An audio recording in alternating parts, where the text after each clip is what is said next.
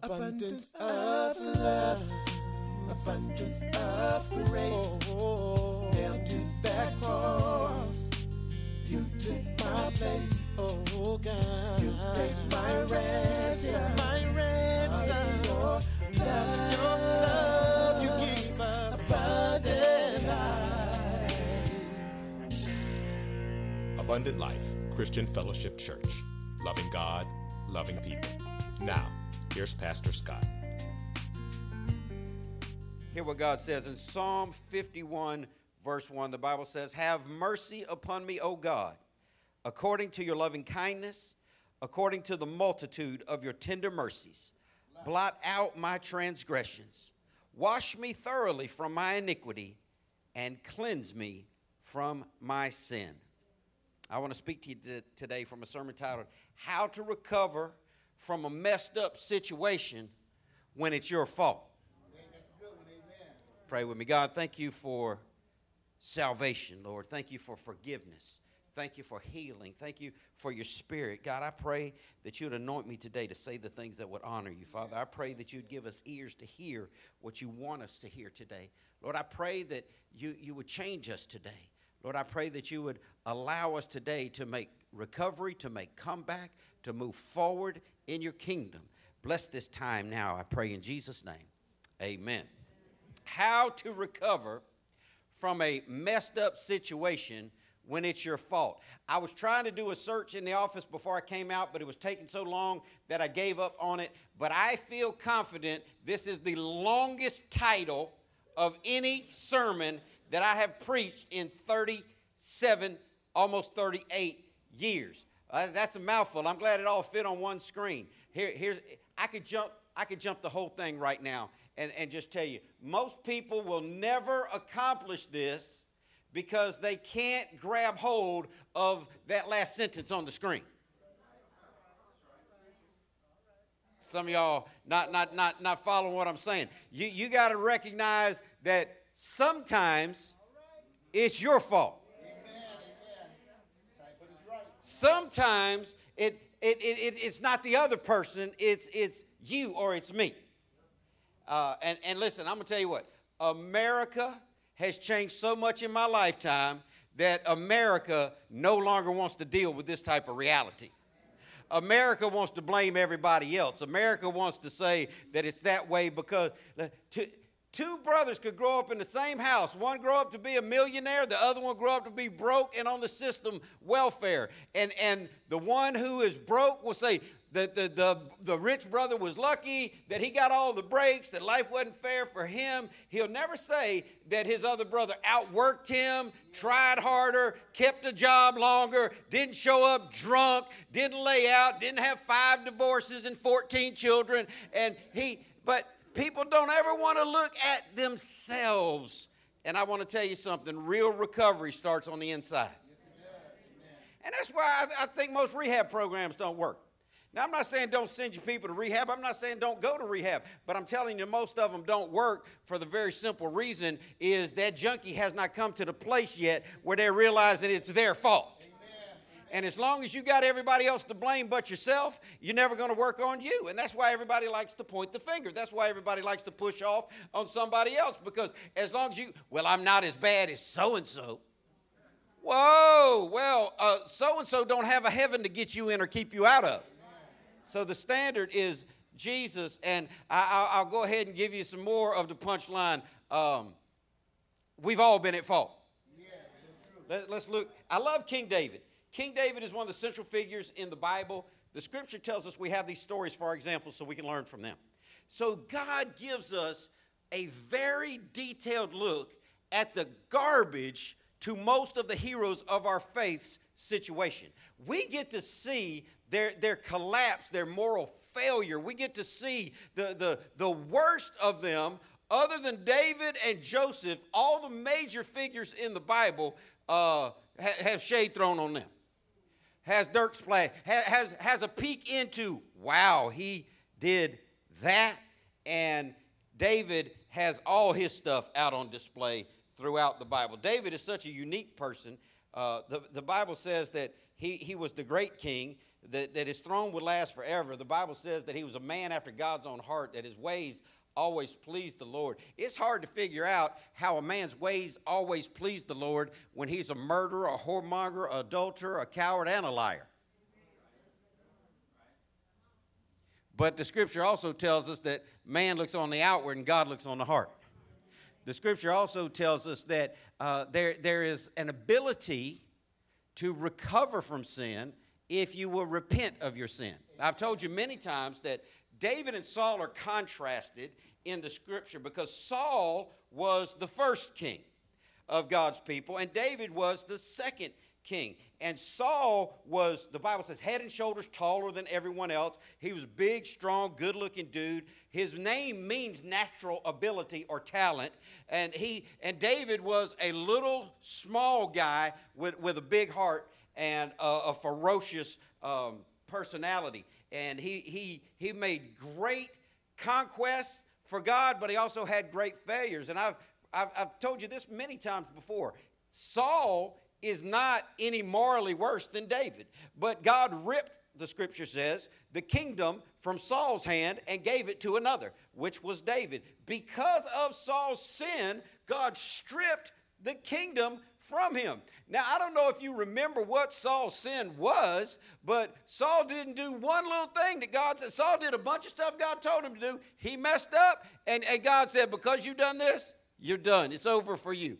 And it, it should make you wonder if you don't know the answer. It should make you wonder how does David get away with, with eight, eight marriages and, and multiple divorces? How does David get away with murder? How does David get away with, with uh, adultery and, and, and all, the, all the things that he did? How does he get away with that? And he, listen, David, after being the most scandalous human being you could imagine, the Bible says, died of a good old age and full of years. He died beside his bed. Well, guess who rubbing his head? The same woman that he cheated on uh, and killed her husband. He, now, listen, I'm not saying that's a format. That's going to help somebody, Pastor. Amen. That's not a format for success. Uh, let me tell you what is a format for success. Saul was full of himself and his love and belief in himself. David was full of God and his love and belief in God. And whereas Saul was stiff necked, when, when he was going in the wrong way, he just set his face hard and kept pushing. And that leads to disaster. David was rubbernecked. When he was going the wrong way, he'd whip around and turn right back to God. And some people in this room, you're either stiff necked or you're rubbernecked. You either refuse to get right when you know you're wrong and you just you, you just you, you just charge ahead like a like, like a crazy person, or you turn around and go back to God. Or you do like some of us. You charge your head like a crazy person, then you turn around and go back to God. Everybody's in a different stage of their process, but we see a great truth in Psalm 51 through David's situation. It, this psalm tells us the prayer that he prayed to God after he sinned with Bathsheba. If you don't know the story, Dave, David's hanging out. All, all, the, all the men have gone to war. The Bible said David was supposed to go with them, but he decided to kick back and hang back. He wasn't working hard. And he saw another man's wife, and he decided, I got to have that. So he had it. Uh, she got pregnant. He didn't want the world to know. Uh, sound, sound like a couple local preachers I know. Um, y'all don't believe me? And it is real. I, have never understood that. Uh, hey, the only woman that ever had a baby for me is in heaven right now. Uh, but that's just a good thing to know. Um, he, he doesn't want the world, he don't want the scandal, so he has her husband killed in battle, and then he marries her thinking we, if we hurry up, uh, you know, people don't have good math. Listen, if, if you were born in August and your parents got married in May, do the math. If you were born in August and your parents got married in January, and you're believing, well, you were early. No, they were early. Y'all didn't all get that, but that was funny. So David has done some horrible thing. And in this, in this particular horrible thing that he did, he comes to God, and God records his prayer for us. And I want to see inside this scripture how we can recover from a messed up situation, even when it's our fault, because there's a pattern, not what he did up to this place, that, that's not to be followed, but the pattern, the format for making a turnaround is to be followed from this. And I have been so in this over the last couple of days myself personally, and I debated whether or not to even get into it. Wednesday night, I had a bad night. Uh, Wednesday, I, I, I'd been going through a lot of things personally. Uh, I should have called and had somebody else come in and preach. Then I went through a couple other things once I got here, and I got in my feelings. Anybody ever gotten their feelings before? Anybody ever dumped a Bible over on the ground and thrown a microphone in church before? Oh, that's just me. Um,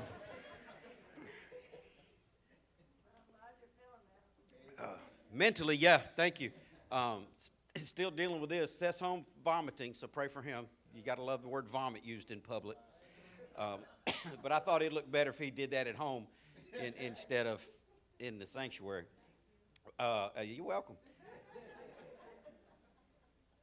But I got in my feelings and I, I, I responded in, in, a, in, in, a, horrible way Wednesday night. I thank God I didn't throw nothing at anybody or, or put my hands on anything, but uh, I, w- I was ashamed and I was embarrassed of my actions. Um, I do not uh, want to be the type person that blows up o- over silly things. The Bible says that we are to show self control. And I didn't do that. And honestly, uh, for those of y'all that were here, um, I thank God for you. I, I, believe it was just the will of God and, and people's prayers because after getting in my feelings, all I really wanted to do, and I told Mr. C on the phone, all I really wanted to do was, was, was just walk out and get in my car and drive away and duck my head and, and run. And a lot of times that's the easiest thing to do when you mess up publicly. And hey, when you stand up in front of people as much as I do, when you talk as much as I do, there, there, there's going to be some times where uh, the sun don't shine on your best side.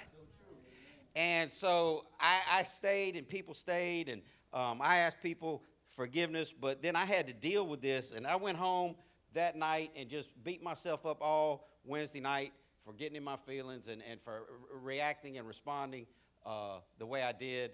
Um, it, it, was uncalled for, and I and uh, I had made apologies to people, but then I had to deal with God. And I want you to know that that is the proper thing to do. And I want to see how David did it so I can show you how I do it so you can learn how you can do it. And, and hopefully you don't ever throw a microphone on the ground and uh, want to run out of church. But uh, keep your hands off the microphone. That won't have to happen. So let's look through this. We're going to go through it together. We're going to look at this psalm, and I want you to learn something. Say, learn something. Okay, so in the first two verses, David pleads for forgiveness. In verse 1, he says, Have mercy upon me, comma. Always pay attention to the punctuation. Take the scripture in bite sized pieces, digest it. He said, Have mercy upon me, O God. He's asking the right person to forgive the right person. See, most people, when they're in a messed up situation, they're not asking for God's mercy on their own life, they're asking for God's punishment on somebody else's life. See, here's what I found out. I've learned this in church, and if you stick around long enough and you pay attention, you'll learn this too. When something bad happens to religious fake church folk, they claim it's the devil messing with them because they're so holy and anointed and their, their, their destiny is so high and strong and powerful that the devil's just trying to hold them down. But when something bad happens to someone they don't like, they say that's God judging them for their foolishness. Some of y'all hadn't been in church long enough to have met those, those kind of people. Uh, and, and you got to realize that there's God involved and there is the devil involved. But let it be for them what it need to be for them, and you figure out what it needs to be for you. Because if we'd learn how to concentrate on our own lives, we'd spend less time judging other people, and we'd spend less time staying stuck where we are. So David comes in raw, I call this butt naked honesty. Because the scripture says we are all naked before him with whom we have to do. There's no excuses with God. There, there's no hiding behind anything with God. It's just all right there. So David comes in butt naked honesty and says, Have mercy on me, O God, according to your loving kindness. I love how he turns it to that because he knows that God's love is immense. He knows that God's love covers all sin. So he, he's, he's feeling bad for what he's done. He, he, he, he's, he's upset about what he's done. He's going to make it right. He's going to God. And he does not appeal to his own goodness. See, this is what most people do. You know who I am. You know what I'm about. That ain't much like me. Them, them, them. And he doesn't do that. He says, he, he, he says it's for him, and it's because of God's loving kindness, according to the multitude of your tender mercies. And then he asks God to blot out his transgressions. I got good news for you this morning. If you ever sin in your life and you go to God humbly and you ask God to cleanse you and forgive you of your sins, he will do it.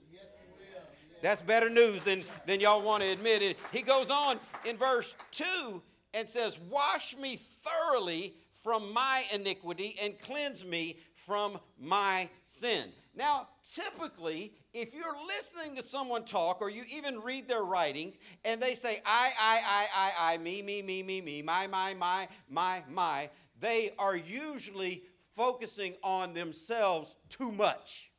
But in this case, he is not focusing on himself too much. He is putting it right where it belongs. He said, Wash me thoroughly from my iniquity and cleanse me from my sin. You see, when we have failed God, when we have transgressed God's commandment, when we have come short of God's best, we need to be thoroughly washed and cleansed. This is why salvation is so great. This is why I believe most people want to get back to the place in their life where they first got saved. I have people tell me that all the time. I just wish I could be as happy as I was when I first got saved. Well, the thing about first getting saved is you feel clean before God. You have the weight of the world lifted off you because you realize God took your sin, your stain, and your shame. But then as life goes on, you keep stumbling. We all keep stumbling and, and getting back up. And but we don't always get washed thoroughly. Sometimes we hold on to the shame or the stain. We, we don't always get cleansed completely. Sometimes we hold on to the, the, the, the problem where, whereby we beat ourselves up with it. Anybody ever been there? All right, let's keep moving. Uh, after verse 2, David confesses his guilt. Listen to verse 3. For I recognize my rebellion. Semicolon. Pause on the punctuation. He's still in mind. He's not blaming other people. Listen, when you get into you, honestly before God and admit where you are with God, you can get help. Can somebody say amen? amen. He said, I recognize my rebellion because it was everybody else's fault and they made me do it. And if they hadn't done this, I wouldn't have done that. And they started it, but I finished it. And every other lie that people tell themselves, David's not going down that road. David is being honest with, he said, I recognize my rebellion. It haunts me day and night. I was, I was, I was so upset when I went home Wednesday night. I didn't sleep. I, I uh, my, my sister's calling me, you know, sending me uh, God loves you verses from the Bible, and I'm like, I just want to crawl under a rock. Uh, and but I had to deal with my situation, and I'm trying to be transparent with you this morning so you can deal with your situation because David dealt with his situation trying to deal with other people, as long as you're concentrating on, on somebody who doesn't love God as much as you do, you're going to think you're okay. When the scripture says, as I told you, we're all naked before him with whom we have to do. He said, I recognize my rebellion. It haunts me day and night. He is not justifying anything here. He's not saying why it was that way. He, and listen, there's always a reason. There is. There is always a reason and, and but it, it, doesn't always justify the activity. So true. There's always a reason. Nobody wants to be ignorant. Nobody wants to embarrass themselves. Nobody wants to do something in, in, in, front of people that they love that, that is contrary to the, the character that they want to portray. There's always a reason why that happens. It, it, you know, whatever, whatever it is the job, the kids, the spouse, the weather, the lumbago. I still don't know what that is. Don't email me. I don't want to know what it is. The, the, the bunions, what, whatever it is, there's always a reason that you can give or that I can give, but listen, it still doesn't justify improper activity. So it, it's not that you don't have a reason for your mess up, because there's always a reason. Uh, I, we have a comedian we saw on TV. He, he did something. He was acting crazy, getting lost his temper, and, he- and he yelled at his wife. Um, I, this, this isn't me. This isn't who I am. This is who I became. This, this isn't who I want to be. This is what I'm going through. And I thought, wow, there's some truth in that. When, when people act contrary to their character, that's not who they want to be. That, that, that, that's, that's, who, that's who they allowed themselves to become in the pressure vault. That's who they allowed themselves to become in the moment. So there's a reason, but the reason doesn't justify the bad activity. So, so don't, don't act like, well, I had a reason to do what I, everybody's got a reason to do what they do.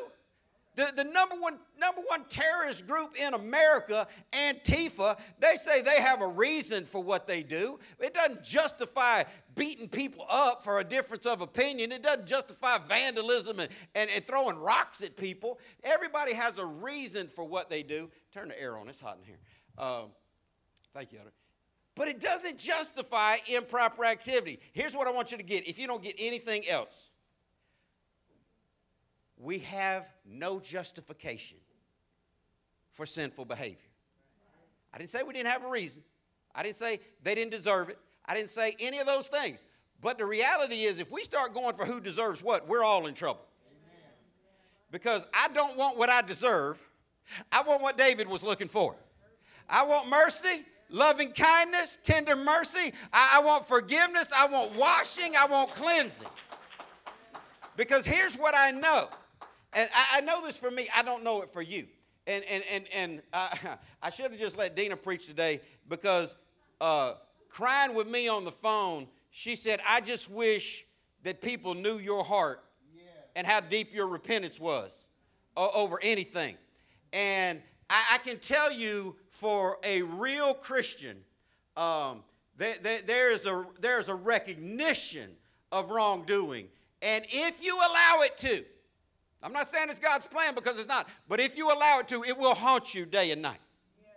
It will haunt you day and night. The enemy will use this to tear you apart on the inside. There are people who are still haunted by being molested as a child because they haven't let God cleanse them from that from, from that pain. There are people that are still haunted from abortions they had a year ago, 10, 20 years ago because they haven't let God cleanse them and heal them from that pain. And David is in his process right now. And listen, before I got saved, I'm going to tell you this straight up. I had no conscience. I had this much conscience. People are like, everybody's born with a conscience on the inside. Well, if I had one, it wasn't talking to me. It wasn't talking. I never heard it. I never felt guilty over anything I ever did. I, when I broke into people's houses and stole their stuff, I, I, I felt just like Rocket on Guardians of the Galaxy. I wanted it more than they did, so I took it. Ain't that what he said? I, they, they had it, I, I wanted it. So I, I never felt bad about it. I never bought gas my senior year in high school. This was before they put springs inside of the, the, the, the tube that goes down into your gas tank. I used to, I carried around three five gallon gas cans with me in the back of my car and a siphon tube. And every night, and we used to hit cop cars on the regular because we thought that was cool. You, you go fill up, you get on, on that free taxpayer gas, you come out in the morning, you're 15 gallons short. Why? Because someone with no conscience just hit you for your 15 gallons. And I figured, you know, better to take it from them. They don't have to pay for it. I'm not proud of that. I'm not proud of this. We used to hit churches because we knew they ain't coming out no time soon. Catch somebody parked backed in. Y'all keep backing in. Y'all helping criminals. All y'all uh, smooth folk, y'all like to back in. Uh, to, yeah, we walk right alongside the ditch, lean up on your car. Nobody ever even see us. You pull in, they got to walk around. I'm just trying to help y'all with, with some little thievery, act, uh, not, for not how to get thieved. I didn't feel bad. I didn't lay in bed thinking, what kind of low life am I? Stealing from hardworking. Uh, never bothered me didn't think about it at all. But I can tell you this: from the moment I got saved, every every time that I ever have sinned, rebelled, transgressed against God, if if I didn't deal with it immediately, it has haunted me day and night. This is the life of the believer. You're like, well, I don't want to be be a believer. Well, there's hell's your option. So let's keep going. In verse 4, he said, Against you and you alone have I sinned. I still don't see any Flip Wilson in this thing. Uh, y'all, some of y'all older, you got to be older than 50 to remember Flip. What, what Flip say? The devil made me do it. No, that's not it. Well, actually, I think Josephine said the devil made me do it. Was it Flip or Josephine? Y'all sure? But who was Josephine? There we go. So, no, no, no blame game here. He's not pushing this off. He's not, he's not saying it, it's- it's their fault. It's the system's fault. It's the politician's fault. It's the current administration's fault. No, he's saying against you and you alone have I sinned. Now, I see uniqueness in that because it doesn't make sense. And if you read the Bible long enough, you are going to come upon things that don't make sense, listen, to you. It makes perfect sense to God, and it's true and it's right, but sometimes it's like, uh, from a human perspective, because, like, the guy that David had killed because he knocked up the man's wife was an honorable man named Uriah. And uh, if I'm that dude's brother, and I hear David praying this against God alone, hey, you killed my brother. Did you send it to him? Did you, did y'all follow me on that? Yeah, you messed up a bunch of lives in this process. There's family to get involved in this pain. Listen, hear this good. Pain trickles not just down, it trickles down, it trickles up, left, right, sideways, in circles. Pain spreads. If you hurt someone, that pain spreads out all around them. And, and, and what I've seen for years, and, and this is the real trick of the devil, more times than not, the person that had the pain put on them, if they're saved, they recover quicker than the people around them. Don't be feeling, don't be upset for somebody else. Let somebody else deal with that. You deal with you, all right? Mm, that was better than you heard it, but I'm going to keep moving. He said, I've done what is evil in your sight. Well, this is just butt naked truth right here. This is just uh, no excuses, no whole bar. Throw. Listen, if you know you're guilty and, and you don't want to do the time, you can't not do the crime because that's already done. If you know you're guilty and you're standing in front of a judge that can give you some real time, you can play innocent if you want to and end up get, and, getting the, the, the full nine. Or, or, or you can throw yourself on, if you know the judge is merciful and lenient, Eh, you, you, you throw yourself on that type of person's mercy. David knew the mercy and the leniency of God, and he is not trying to fake it or put it on somebody else. He said, I've done what's evil in your sight. Well, what about in Bathsheba's family sight? What about in the sight of the family of the man that got killed? What about in the sight of all these people that served David because he said he loved God more than they did? Don't don't you think he did some evil in their sight too? But you got to first get right with God because let me tell you something. Haters are always going to hate, and lovers are always going to love. Y'all didn't hear that good enough. Listen to me. Haters are already, always going to hate, and lovers are always going to love. And, and you, some people can't be pleased. And uh, what's, it, what's that one cliche? I don't know. It's something about somebody minds and it, they don't matter, but if they matter, they don't mind. And if they love you, they'll love you. And if they don't, they don't. Whatever it says, you got to deal with your situation with God first. Because the ones that are with you are going to be with you. But you got to get right with God. Everybody else should come along in, in lockstep. And some of y'all holding hostage yourself to other, what other people have done to you. I didn't say you're holding them hostage, you're holding yourself hostage be- because you've locked yourself in unforgiveness and offense. I'm, I'm so tired of people being. Now, listen, there's people had a right to be offended Wednesday night. And, and that's why I apologize. And I've spoken to some on the phone since then. And uh, they had a right to be offended, but they didn't have a right to stay offended. No one has a right to stay offended.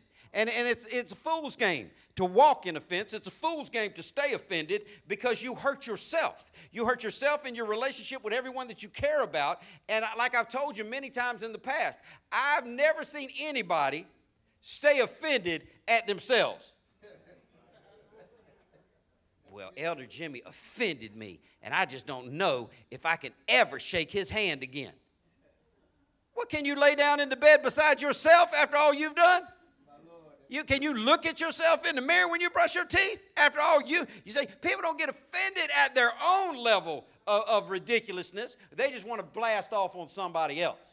Listen, we got to get right with God for ourselves, and we got to let other people make their own decision for what they're going to do. David is dealing with him and with God.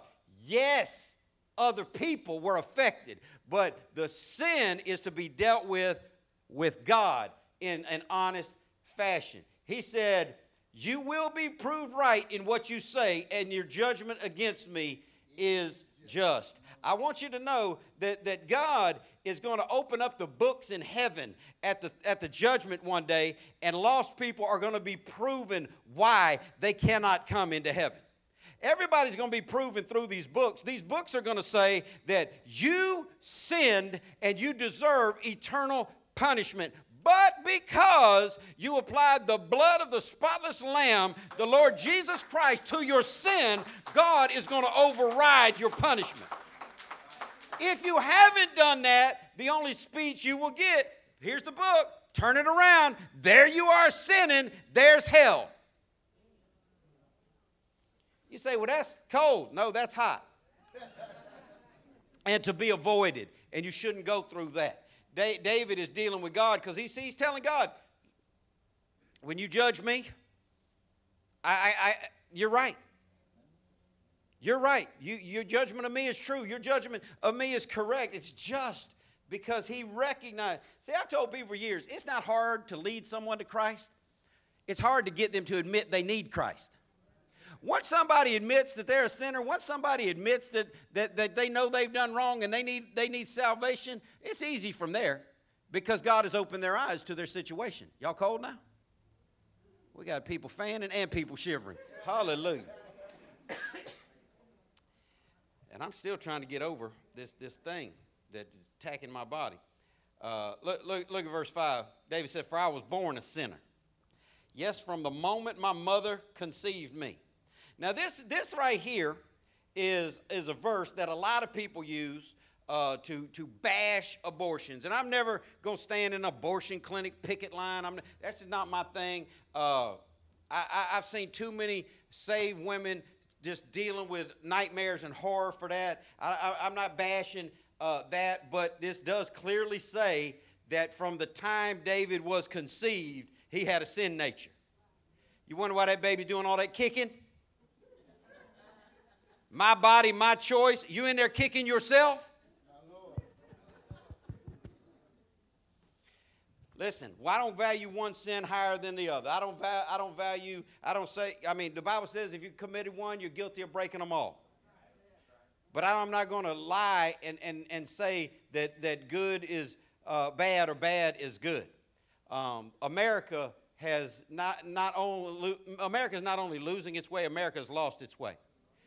This, this past month, the state of New York and uh, people all across the country celebrated uh, a woman's right to choose by uh, passing a law. The governor of New York signed a law that, that says that up till the moment of delivery, if the mother decides to change their mind, the fetus can be terminated. Don't you love that language? The fetus can, no, the baby can be murdered because here's how they do it. And you can see it online. I don't recommend that you do because it's gross beyond description uh, and evil. They take a scalpel and they stab it through the baby's soft head and they kill the baby and then they pull it out and throw it in the dumpster. Termination of the fetus. That's sick all by itself. Virginia, and, and I, hey, hopefully this dude you know, gets booted. This dude is pushing now. How, how many trimesters can there be? That's what that word means. He's, he's, there's a law going about to be passed in Virginia right now called fourth trimester abortion. And that means if the baby has been delivered and it's laying there, uh, fresh delivered, and the family decides, nah, we don't want that one. Kill a delivered, look it up. This, this is where America has come. And, and listen, the argument for years was as long as it's in my body, I have a right to decide what to do with it. Well, I got issues with that because David said that uh, he was uh, a sinner from the time he was conceived. Uh, Jer- God told Jeremiah that I knew you when you were in your mother's belly. Yeah, Jeremiah was a person in a belly. But, you know, whatever, whatever, people going to do their, their own thing, and this, this is not the issue of the day. But I want to tell you something. When, when you start justifying, oh, it's, it's laying uh, uh, in, in, in, in, in the bucket next to you, and you're like, hmm, college is too expensive. They're saying, or birth defect. Listen, you, I, I, saw, I saw this kid, this kid with Down syndrome. He's a grown man now. He gave one of the best speeches to Congress I've ever seen. He said, Please don't abort people because they have Down syndrome, because my life matters too, and I love my life. I thought, now that is awesome. But not in Virginia. Not in Virginia. Uh, not in New York. But let's get back on to David. Uh, listen, uh, my opinion, my opinion, that, that, that, that, that growing thing inside a, a, a body is not the woman's body because it can be taken out, but the woman still has her body. Well, I can give up my appendix. Well, uh, that's your appendix. You can't give up the baby's appendix while the baby. Uh, that's just my thing. Now, why, why don't we stand publicly as a church against abortion? Same reason we don't stand publicly as a church against not reading your Bible every day. We was just going to make a list. Uh, we we we going to make a list. We stand against people who don't pray for four hours every day. Well, I mean, we're going to thin the ranks out ridiculously and, and put a standard out there no one can get no matter what you've done in your life, I want you to have a Psalm 51 moment, and we all are guilty. Can somebody say amen? amen? He said in verse 6 Behold, you desire truth in the inward part, and in the hidden part, you will make me to know wisdom. Now, here he starts moving into the character, the nature, the desire of God. He's dealt with what he's done. Now he starts dealing with what God expects.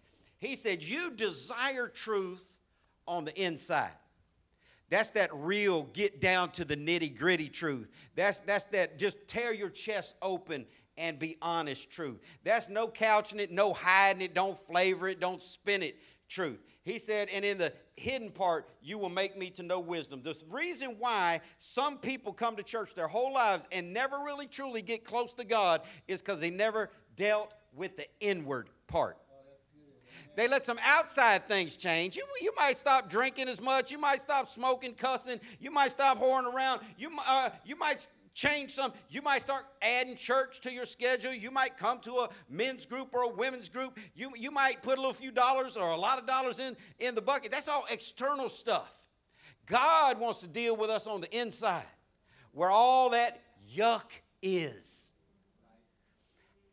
I worked in a hospital when I was in college, I worked in a, a hospital. My, Dina did too. My mom was running it. That's how we got jobs. and, and, people are like, that's so evil, that wicked nepotism. Uh, would you hire your children if you could? Yeah. Let's keep going. Stop, stop, stop falling for everything politicians say. Working at a hospital, my mom worked in the emergency room and in the intensive care unit the surgical and the medical intensive care unit, and I got to witness some really horrible things. And I don't want to gross you out this morning, but can I tell you the insides stink? You ever be somewhere where somebody gets spread open? Guts is na- I mean, hey, y'all eat chitlins, y'all better stop. It, uh, the, it, it, the yuck is on the inside. And God wants to deal with that yuck. Too many people are so good at hiding the yuck with the external appearance hiding the yuck with, with, with words and, and, and, and, and, and with fakery that doesn't really expose who they are. But David rightly says, under the inspiration of the Holy Spirit, that God wants truth on the inside because that's where he's going to make us to know wisdom. Uh, I, I want you to understand, before we get into verse 7, that there's a real difference between conviction and condemnation. David's dealing with a bunch of stuff, and he's feeling bad, like any good Christian should, and he's hurting on the inside. He's feeling haunted day and night. He's crying uh, in, in, in the middle of the night, and, and he's calling out to God because he's under conviction. All right, what is conviction? Conviction is in the life of a Christian. When you do something wrong, the Holy Spirit tells you that was wrong and you feel bad about it. Anybody agree with that? Okay, well, let me show you what is not conviction. Conviction is not condemnation. Conviction comes from God through the Holy Spirit. Don't miss this part, this is going to help you. Condemnation comes from the devil. Conviction is specific, condemnation is general. Conviction deals with the sin, condemnation affects you as a person. See, conviction from the Holy Spirit says, you should not have done that thing that you did because that thing that you did was wrong. That's the way God brings conviction. Let me tell you the way the devil destroys people in condemnation. You are no good. You stink. You can't do anything right. You blew it in front of everybody. You, everybody hates you. You're, you're never going to be what you thought. And, and it, all attacking the person. God doesn't attack the person in conviction, He attacks the sin. And the sin should be dealt with. Because here's the thing you can deal with the sin, but you still you. So you got to learn that God loves you and allows you to get cleaned up so you don't walk into this trap of condemnation. Well, I can't forgive myself. Well, your forgiveness should, should be predicated on what God says about you. if God says that you're clean, then you're clean. If, if God says you pass, then you pass. When, I, I used to hate running in the army, uh, but I had to do it and we had to do it at, at the very lowest. You had to do run 18. You had to run 18 minute, uh, two miles in 18 minutes. That's easy to do. Anybody could do that. Um, but I hated it. I ha- there were literally people who would finish. We had a guy in our unit. He was a rodeo bull riding cowboy. Smoked three packs of Marlboro in a red box every day, and was a blind drunk. Just, just drinking all the time. And this guy ran two miles in less than 11 minutes every single week. And then he would, he would sit on the side and smoke a cigarette and say, I should have done it faster. If I wasn't smoking these cancer sticks, I probably could have got under 10 minutes. And I'm thinking, you're beating yourself up for an 11 two minute mile. I'm dragging in here at 1357 and you're, you're over there grinding. Listen, if, if, the, if the man says you passed, be glad you passed. If God says you're clean, be glad that you're clean because the devil wants to keep you uh, not disgusted with sin, but disgusted with yourself. And I've been there. And that's not the place God wants his children deal with the sin and realize that God loves you. Uh, move, move, moving forward, David prays for pardon and restoration. Verse 7, he said, Purify me from my sins, and I will be clean. That's good news right there.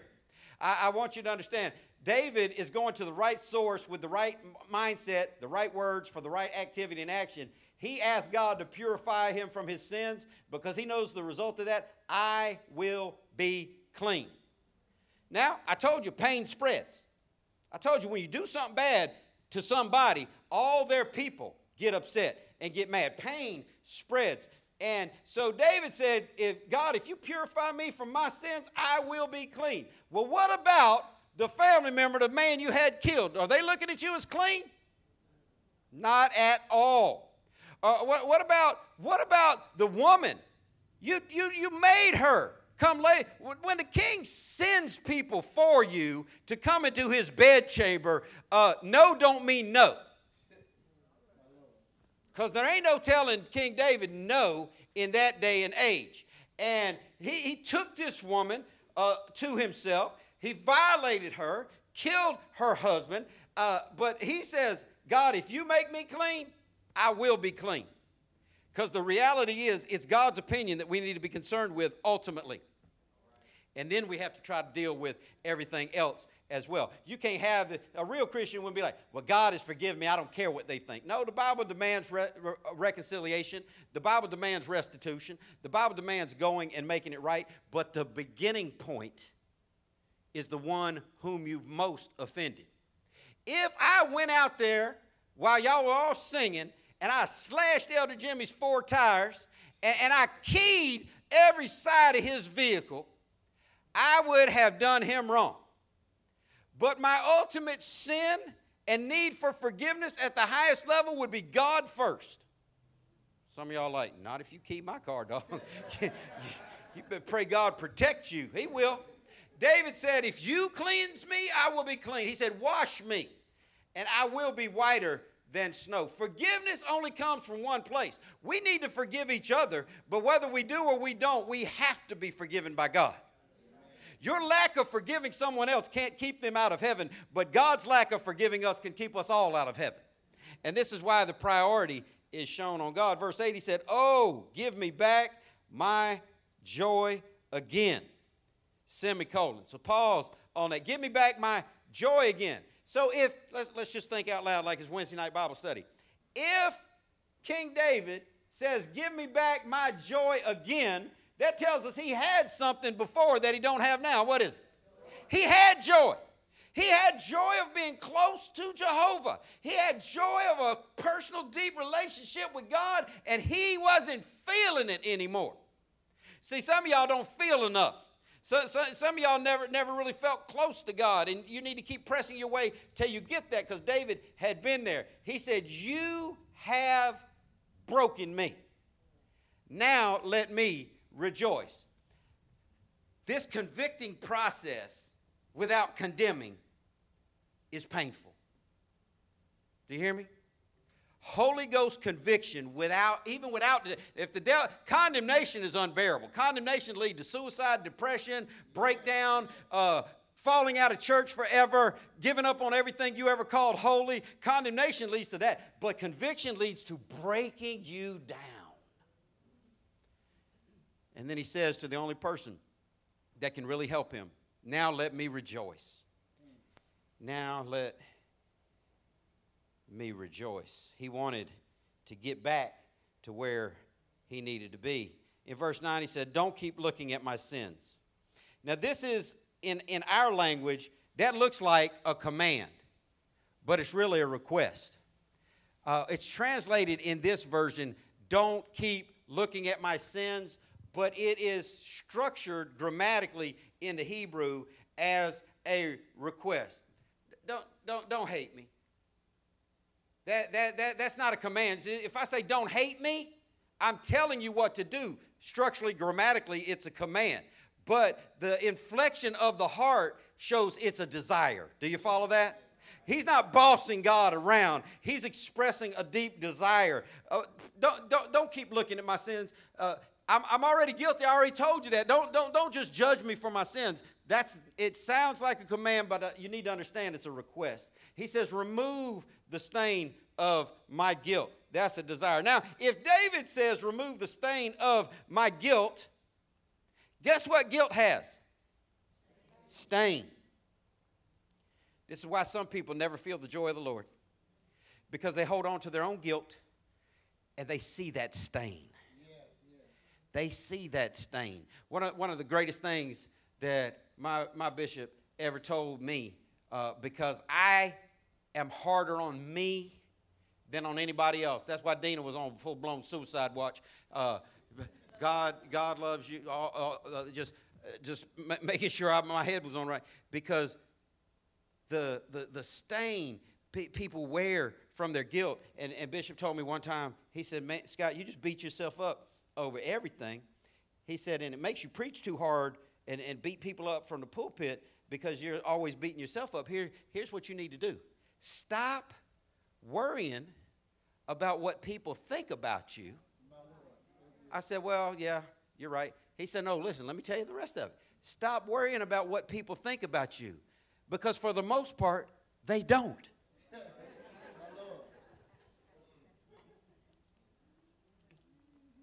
and that's when I realized that this guilt and this over uh, examination of stain and failure is nothing more than pride on display. Thinking that everybody, they're, they're, all, they're all talking about me. They're probably all on the phone right now. No, they're probably at home smoking a joint and getting drunk. Not real Christians. Real Christians at home having sex with their spouse if they had one. Real, real Christians at home reading their Bible. But this stain, see, you, people, here, here's the condemnation of the devil. And this is why some people will never go back. This is why some of y'all here now. You, you, you just feel you were too you were too guilty in your stain to show your face back to your last pastor. I can't walk back in there. Mm. Why? I'm not saying kick the door in. Tell them I'm back. But if that's God's plan, here's what's crazy. Do you know that every person who names the name of Christ is commanded to forgive you no matter what you do? That ought to be a t shirt. You must forgive me now.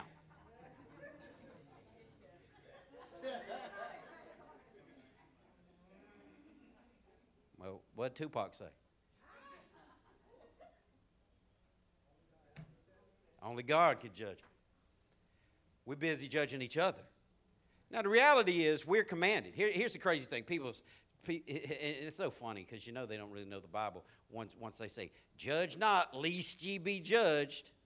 Well, that word's lest. Look it up. So I know you don't know how, how the scripture goes. But if you read where it says to not judge others, it gives the context of don't judge others while you're jacked up. Don't judge others while you have who have a splinter in their eye while you have a giant stick in your eye. It says get the stick out of your eye and then go judge them. Oh. Paul told the Corinthians spiritual people judge everything. But we don't withhold forgiveness. We, we, we don't exact a standard on people that God doesn't. He, he, he, tells, he tells God, please don't keep looking at my sins. Remove the stain of my guilt. Now, see, here, here's, here's the thing um, called the upward view and the downward view. Theologically, they, uh, theologians talk about uh, the, the, the upward view or the downward view. We see things as it relates to us looking up at God. God sees things as it relates to Him looking down on us. Those are two totally different topographical pictures. Those are two totally different paradigms. Uh, and sometimes the, the, the, the, the scenery looks different because David is feeling guilty, he's feeling stained up, he's feeling dirty, and he's asking God not to keep looking at his sins. Well, God is, is, is the only God who said, I've already forgiven your sins. I've cast your sins as far away as the east is from the west. And, and, and people love, love to get, you know, trendy and say it, and it, it's real. Uh, you know, if you start going east, you'll always be going east. You can go all the way around the world a hundred times, a thousand times, you'll still be going east. But if you start going north, eventually you'll be going south. That's why he didn't say as far as the north is from the south, because there's no end to going east. There's no end to going west. That's how far God has removed his children from their sin if they would but ask him. But the, re- the reality remains until you deal with your sins, you're going to have guilt, and guilt has stain. And here's what the devil wants the devil wants you to think everybody knows everything you've done. Here's what the devil wants you to think everybody knows what you did, and they all hate you. Everybody knows what you did, and, and they're all judging you. Why? Because that stain is so obvious at you when you look at yourself. We can't see your stain until you put it on display. We can't see your stain until you walk in it. We can't see your shame until you shame yourself. And when you shame yourself and expose your stain, everybody that's a real Christian says, I forgave you right when it happened. Verse 10, and, and, and, and this, is, this is the verse that I, I, I love this verse. It's, it's, it's, the most quoted verse out of this psalm. Verse 10 says, Create in me a clean heart, yes, yes. O God, and renew a right spirit within me. He said, Create in me a clean heart. Now, if you're asking God to create in you a clean heart, how do you feel about your heart? It ain't clean. You feel like your heart is not clean. See, this, this is why sensitive kids need more, uh, more affection and, and, and, and more compliments and need more validation because if, if they're always seeing themselves as failing you, then, then you have to over remind them how great they are. You have to over remind them that mommy never looks at you that way, daddy would never think that way about you. Where, where, whereas, you know, more hard charging kids, like, I know my dad loves me, I broke it, he'll get over it. and that's just what happens. And because parents don't look at their own children as horrible until they get to be teenagers. Now, some mothers forget that. Some mothers, they're still forgiving their 30 year old. 17th time he broke in my house and stole my TV. But I love him. Well, I love him. He wouldn't have a key to my house and he'd be in prison. Steal my television. You better get your hands off my Samsung. You don't know me that well.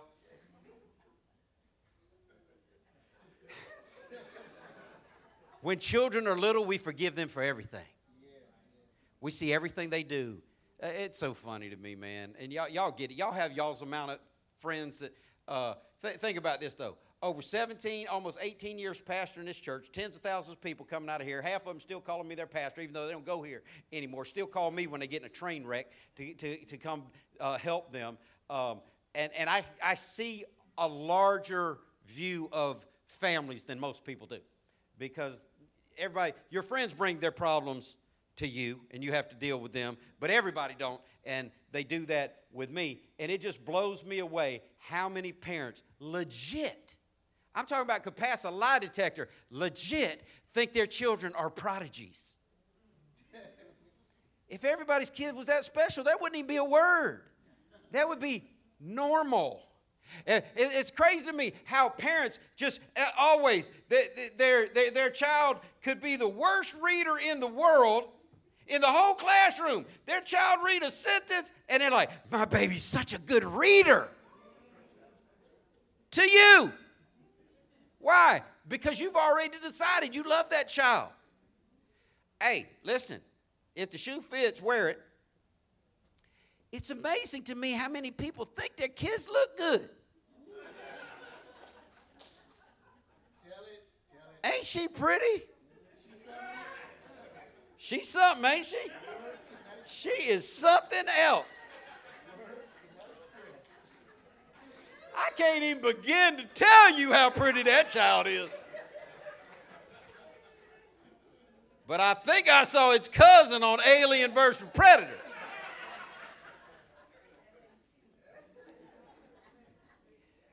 Parents see the best. These crazy parents see the best. I'm thinking, you know, once they get past 13, they done made you mad enough, enough time. Start seeing the truth. These parents, these 16 year old psychotic children, go, go into a church full of decent people and shoot up a church and family, talking about, he was such a good boy. He was the devil. He, I never expected Ray Ray to do nothing like that. All them years he spent with Pookie and them, you didn't expect Ray Ray was going to be selling crack? They don't see it.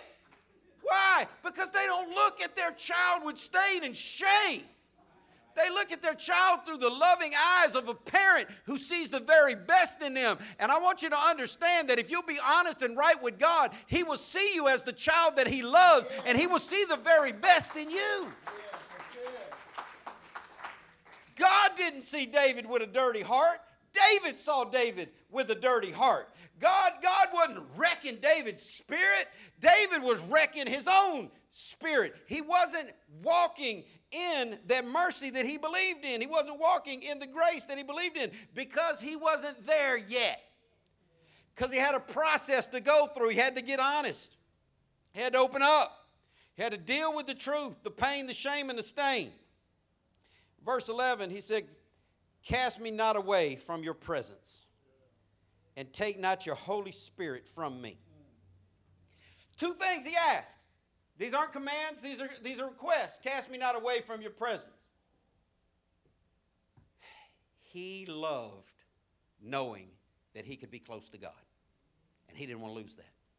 And he thought that his blunder had caused him to not be able to be as close to God, and the devil wants everyone to believe that.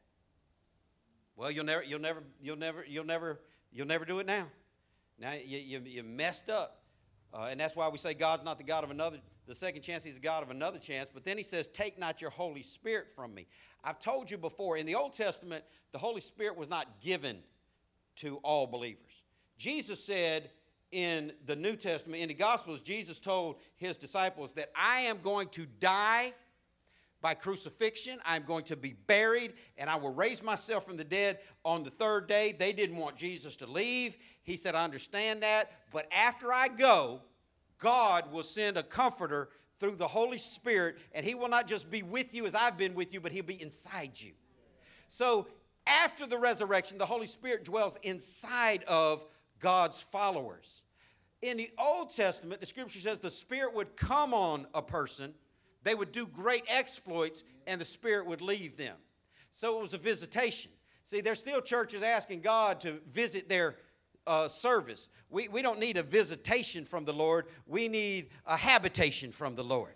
We don't need God to visit us, we need Him to inhabit us. And, but David was different the only person in the Old Testament, you win this on a trivia game if you remember this, there's only one person in the Old Testament who always had God's Spirit. It didn't come and go on him. The Bible said that the Spirit remained on David through all his stuff. So he is from the bottom looking up. Please don't throw me away and please don't take your spirit from me. God's looking down. I've loved you since before you were born, and I'm never going to leave you. You see this upward and this downward look, we've got to agree with what God says. Don't let your mind beat you up. Don't let people beat you up. Agree with what God says. In verse 12, he said, Restore to me the joy of your salvation and make me willing to obey you. Restore to me the joy of your salvation. Couple things you need to see here. Those y'all been around long enough should be able to preach this for me. If he says that he wants God to restore the joy of his salvation, what, what, what did his salvation bring to him? Joy. He had joy from, he said, your salvation. Salvation belongs to the Lord. This is what the scripture says. Salvation belongs to the Lord, is wrought by the Lord, is procured by the Lord, is bought by the Lord, and is given by the Lord. If you have salvation at all, that ain't your salvation. That's God's salvation that He gave to you. You can't earn salvation. You can be given, you can receive salvation. And he, he see, David, David's getting his theology right here. He's saying, Restore to me the joy of your salvation, being saved in you. And then he said, And make me willing to obey you. Here's a little secret for y'all. This little extra for y'all. If you get right with God, if you let God take that stain and that shame off you, if you see yourself the way God sees you, He, he, he not only will create in you a clean heart, renew a right spirit in you, he, he not only will stay close to you through His presence and, and fill you with His Spirit, He will make you willing to obey Him. Do you know why some people ha, uh, can quit a habit and stay quit? While other people quit and pick it up and quit and pick it up and quit and pick it up and rehab and backslide, rehab and fall back. Why some people pass through while other people's other people stay stuck is because some people are trying to make themselves obey God instead of allowing God to be so close to them that he causes them to have a desire to obey them. If you have a desire to obey God, it's because God made you willing to obey Him. If you have a desire to read your scripture, God gave you that desire to read your scripture. Don't squash it. Don't take it for granted. Feed it, nurture it. If you have a desire to pray, it's because God gave you a willingness to obey Him when He said to pray at all times. So even the, even the want to obey God comes from God. Well, what do we do? We receive it or we reject it. That's our part. You receive God's love or you reject it. You receive God's spirit or you reject it. You receive God's willingness to obey Him or you reject it. And, and, and one of the key ways people reject it, I'll, I'll forgive him. I ain't never going to forget it. That's not forgiveness. That, that's not God. That's not how God treats us. The Bible says that Jesus said uh, in his uh, model prayer in, in the Gospel of Matthew that if you don't forgive others their sins, God won't forgive you of yours. You're going to reap what you sow. And he's saying, man, I want to want to obey you. I want to obey you more than I want to obey myself. I need you to give me that. And you need to ask God to give you the want to. But the only way you can get there is to get butt naked honest with Him and deal with the real issues. After that, David promises to be a witness to others and to praise God. Verse 13, he said, Then. When is then? Then is always after. Something has to happen before then, or you can't get to then. Then, he said, after all that stuff, after you wash me, after you cleanse me, after you give me joy again, after you create a clean heart in me, after you renew a right spirit in me, after you assure me of your presence and, and get me in my right joy, then will I teach transgressors your ways, and sinners shall be converted to you. The reason most people can't effectively share their faith is because they're walking in their guilt. The reason most people can't effectively share their faith is because they're walking in their stain and their shame. The reason most people can't effectively share their faith is because they're petrified that someone will say to them, Oh, well, who are you to talk to me about holiness? I know you. And they, and, and, and they haven't been taught to tell that person, You know the old me. I'm a new person now. God has changed me. And when I fail, He picks me up. You can't be an effective witness for God and we can't see conversion happen in this community until we get to then. There's a whole lot that's happened before then. Verse 14 says, Forgive me for shedding blood, O God who saves. Now, now he's dealing with his exact issue. Then I will joyfully sing of your forgiveness. It would be awesome if we could all joyfully sing. You know, a lot of people don't sing even in church when they're told to sing. But some of them sing that are singing without joy. This is a whole, ne- a whole different level. Say new level. This is a whole new level when you can joyfully sing about God's forgiveness instead of hanging your head in shame and thinking that He hates you and is judging you. You can joyfully sing about His forgiveness. Verse 15 says, Unseal my lips, O Lord, that my mouth may praise you. If he's asking God to unseal his lips, you ought to see where I'm going already. If he's asking God to unseal his lips, what does that mean his lips are? His lips are sealed. His spirit is shut down. He can't even sing joyfully to God. He can't even tell the praises of God. This is the number one worshiper on the planet.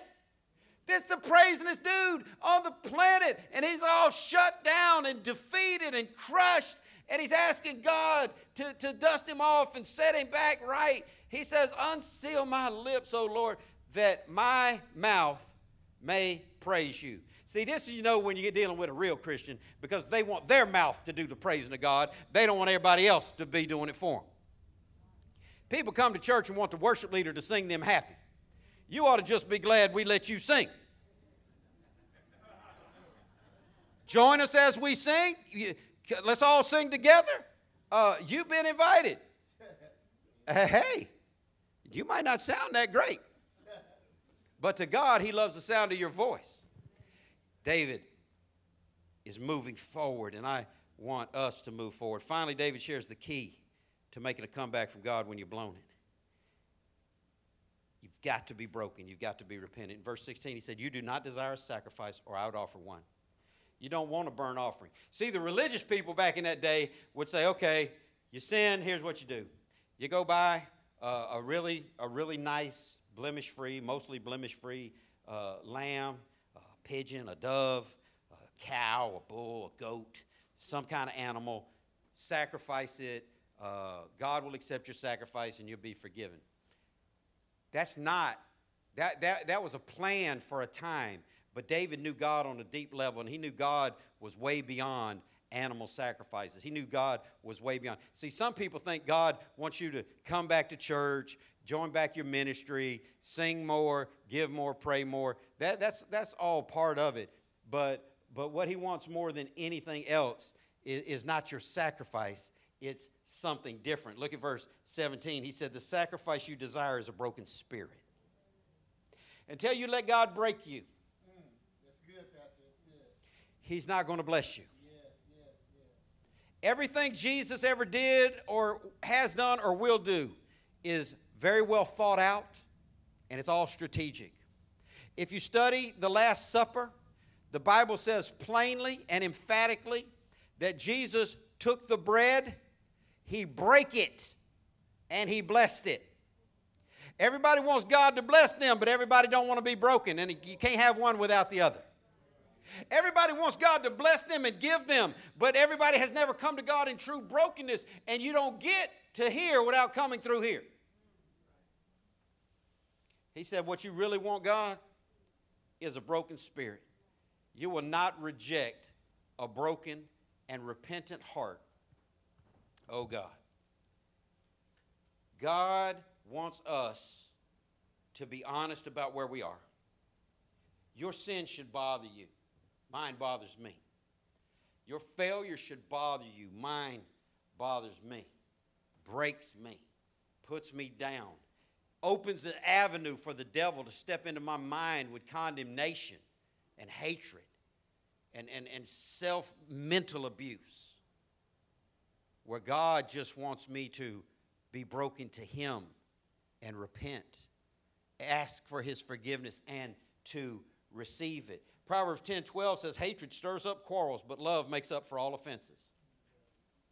See, some people, when you mess up, they get on the phone and tell everybody. And other people, like, I love her anyhow.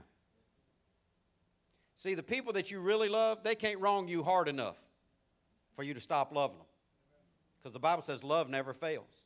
If you ever stopped loving somebody, uh, there was an issue there beyond the love.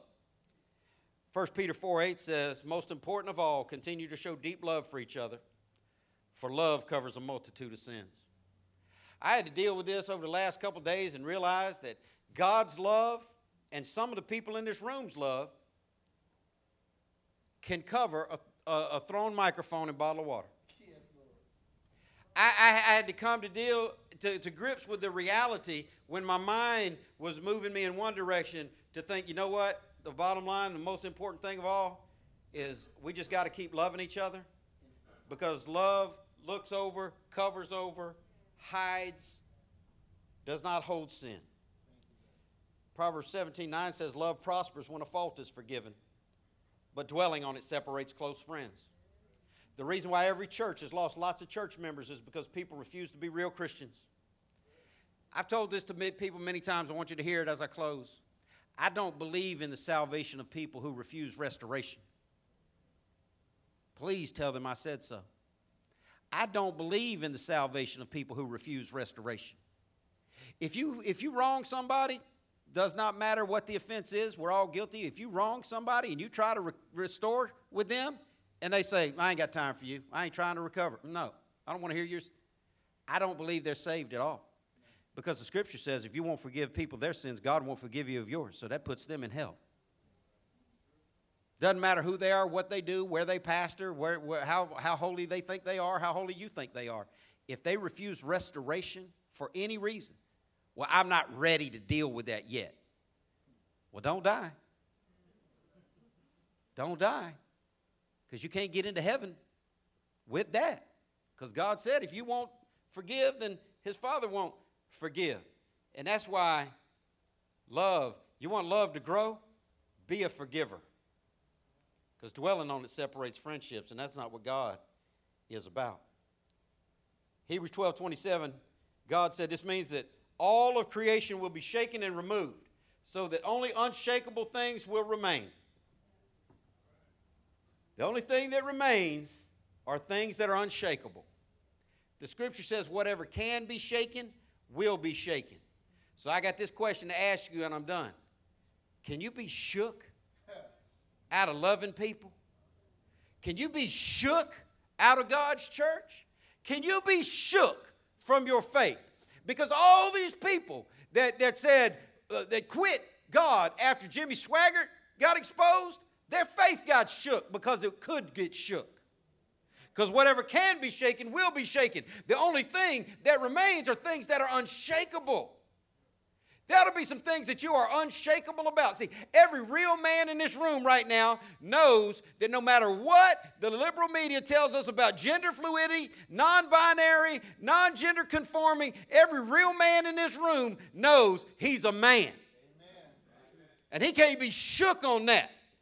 Every real woman knows she's a woman. There ought to be some things that you cannot be shook on.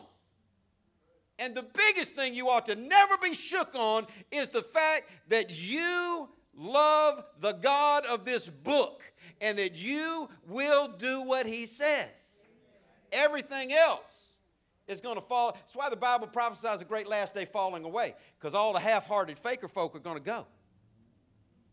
And the unshakable people, they're like, I, I, I, had somebody, I, I, talked to somebody uh, one, one, of the few people I talked to since Wednesday night on the phone told, told me, and, and, and I, I said, well, let's hope it doesn't come to that. He told me, Pastor, it, it, it don't matter what you do. You could do X, Y, and Z. Uh, I, I know you're a man, and you, you, you've told us very plainly that, that you, you, you need God as much as we do, and there's nothing you can do to shake me out of church. I said, well, let's hope it don't come to all that. I mean, uh, I take that as a personal challenge. You said you'd love me. the strength of any relationship is most proven in adverse situations. You got a relationship that's never been tested, you got a relationship you can't trust. Once that relationship's been tested and you see what that person did, all these ride or die folk, that's my ride or die. That's my one. I mean, my, my friend's everything to me. Well, let's see what happens in adversity. Real relationships are tested by adversity. So, how close are you to God? Have you ever blown it? Every, see, blowing it doesn't mean that you are failed or that you're a failure. It just means that you failed then. Because Proverbs 24 16 says, The godly may trip seven times, but they will get up again. The godly may trip seven times. Now, it says may trip seven times. I don't believe that indicates that they may not trip. I think it indicates it might be seven times, it might be three times, it might be three million times. The number of times is the may, not whether or not you will trip. Everybody's going to stumble, everybody's going to fall but righteous people. And see, this is why God allows us to see the dirt on David. This is why God allows us to see the dirt on Abraham. This is why God allows us to see the dirt on Samson. This is why God allows us to see the dirt on the Apostle Peter because they all fell and got up. See, that's what righteous people do. The godly may trip seven times. I woke up this morning still dealing with this congestion, still dealing with the sinus pressure. And I thought, you know what? I could just call Elder Jimmy or Elder Keon and get them to preach for me this morning. I'm to have to stand up embarrassed in front of everybody. Because it's embarrassing when you do wrong. But then I remembered godly people got to keep getting up. Because the last of that verse says, But one disaster is enough to overthrow the wicked.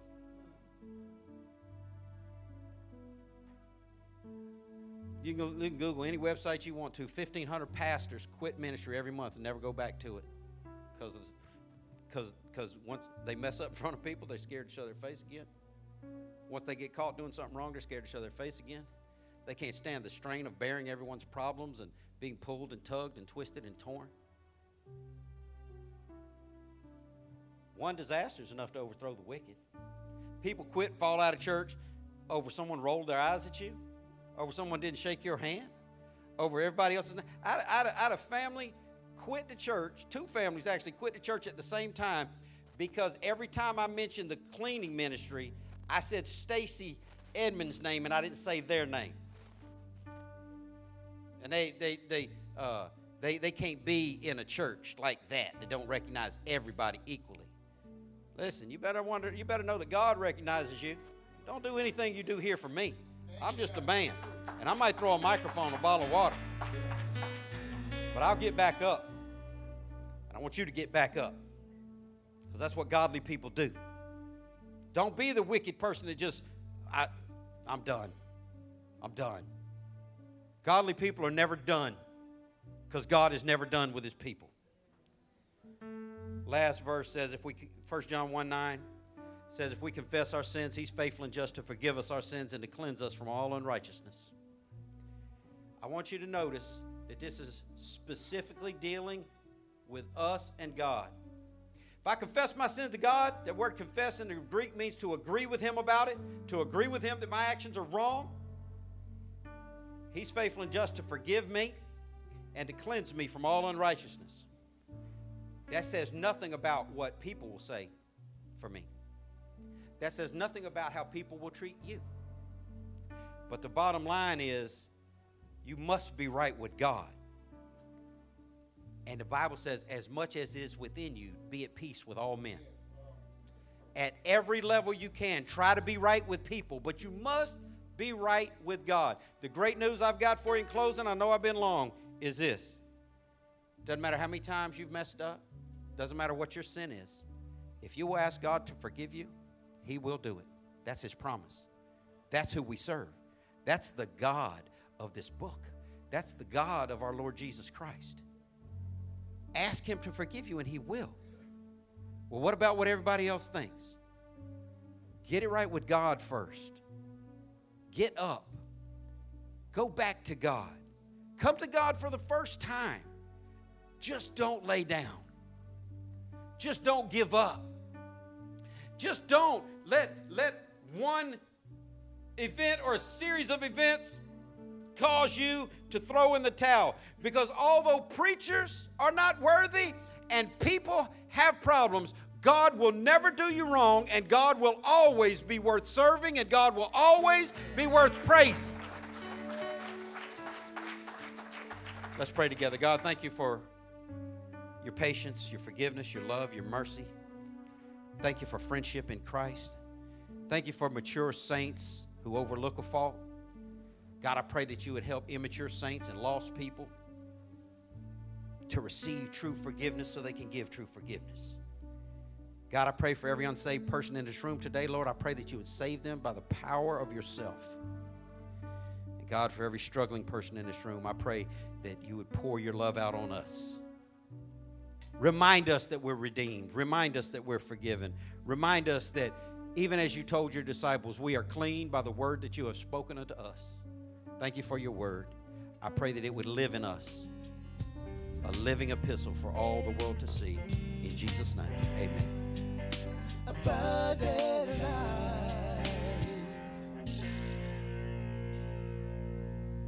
Thank you for listening to the ALCF Sound Doctrine Podcast and visit us on the web at alcfnow.org. Your financial support for this ministry allows us to share the gospel around the world. Your support is greatly appreciated. If you would like to give a donation, please go to alcfnow.org. Abundant Life Christian Fellowship Church, loving God, loving people.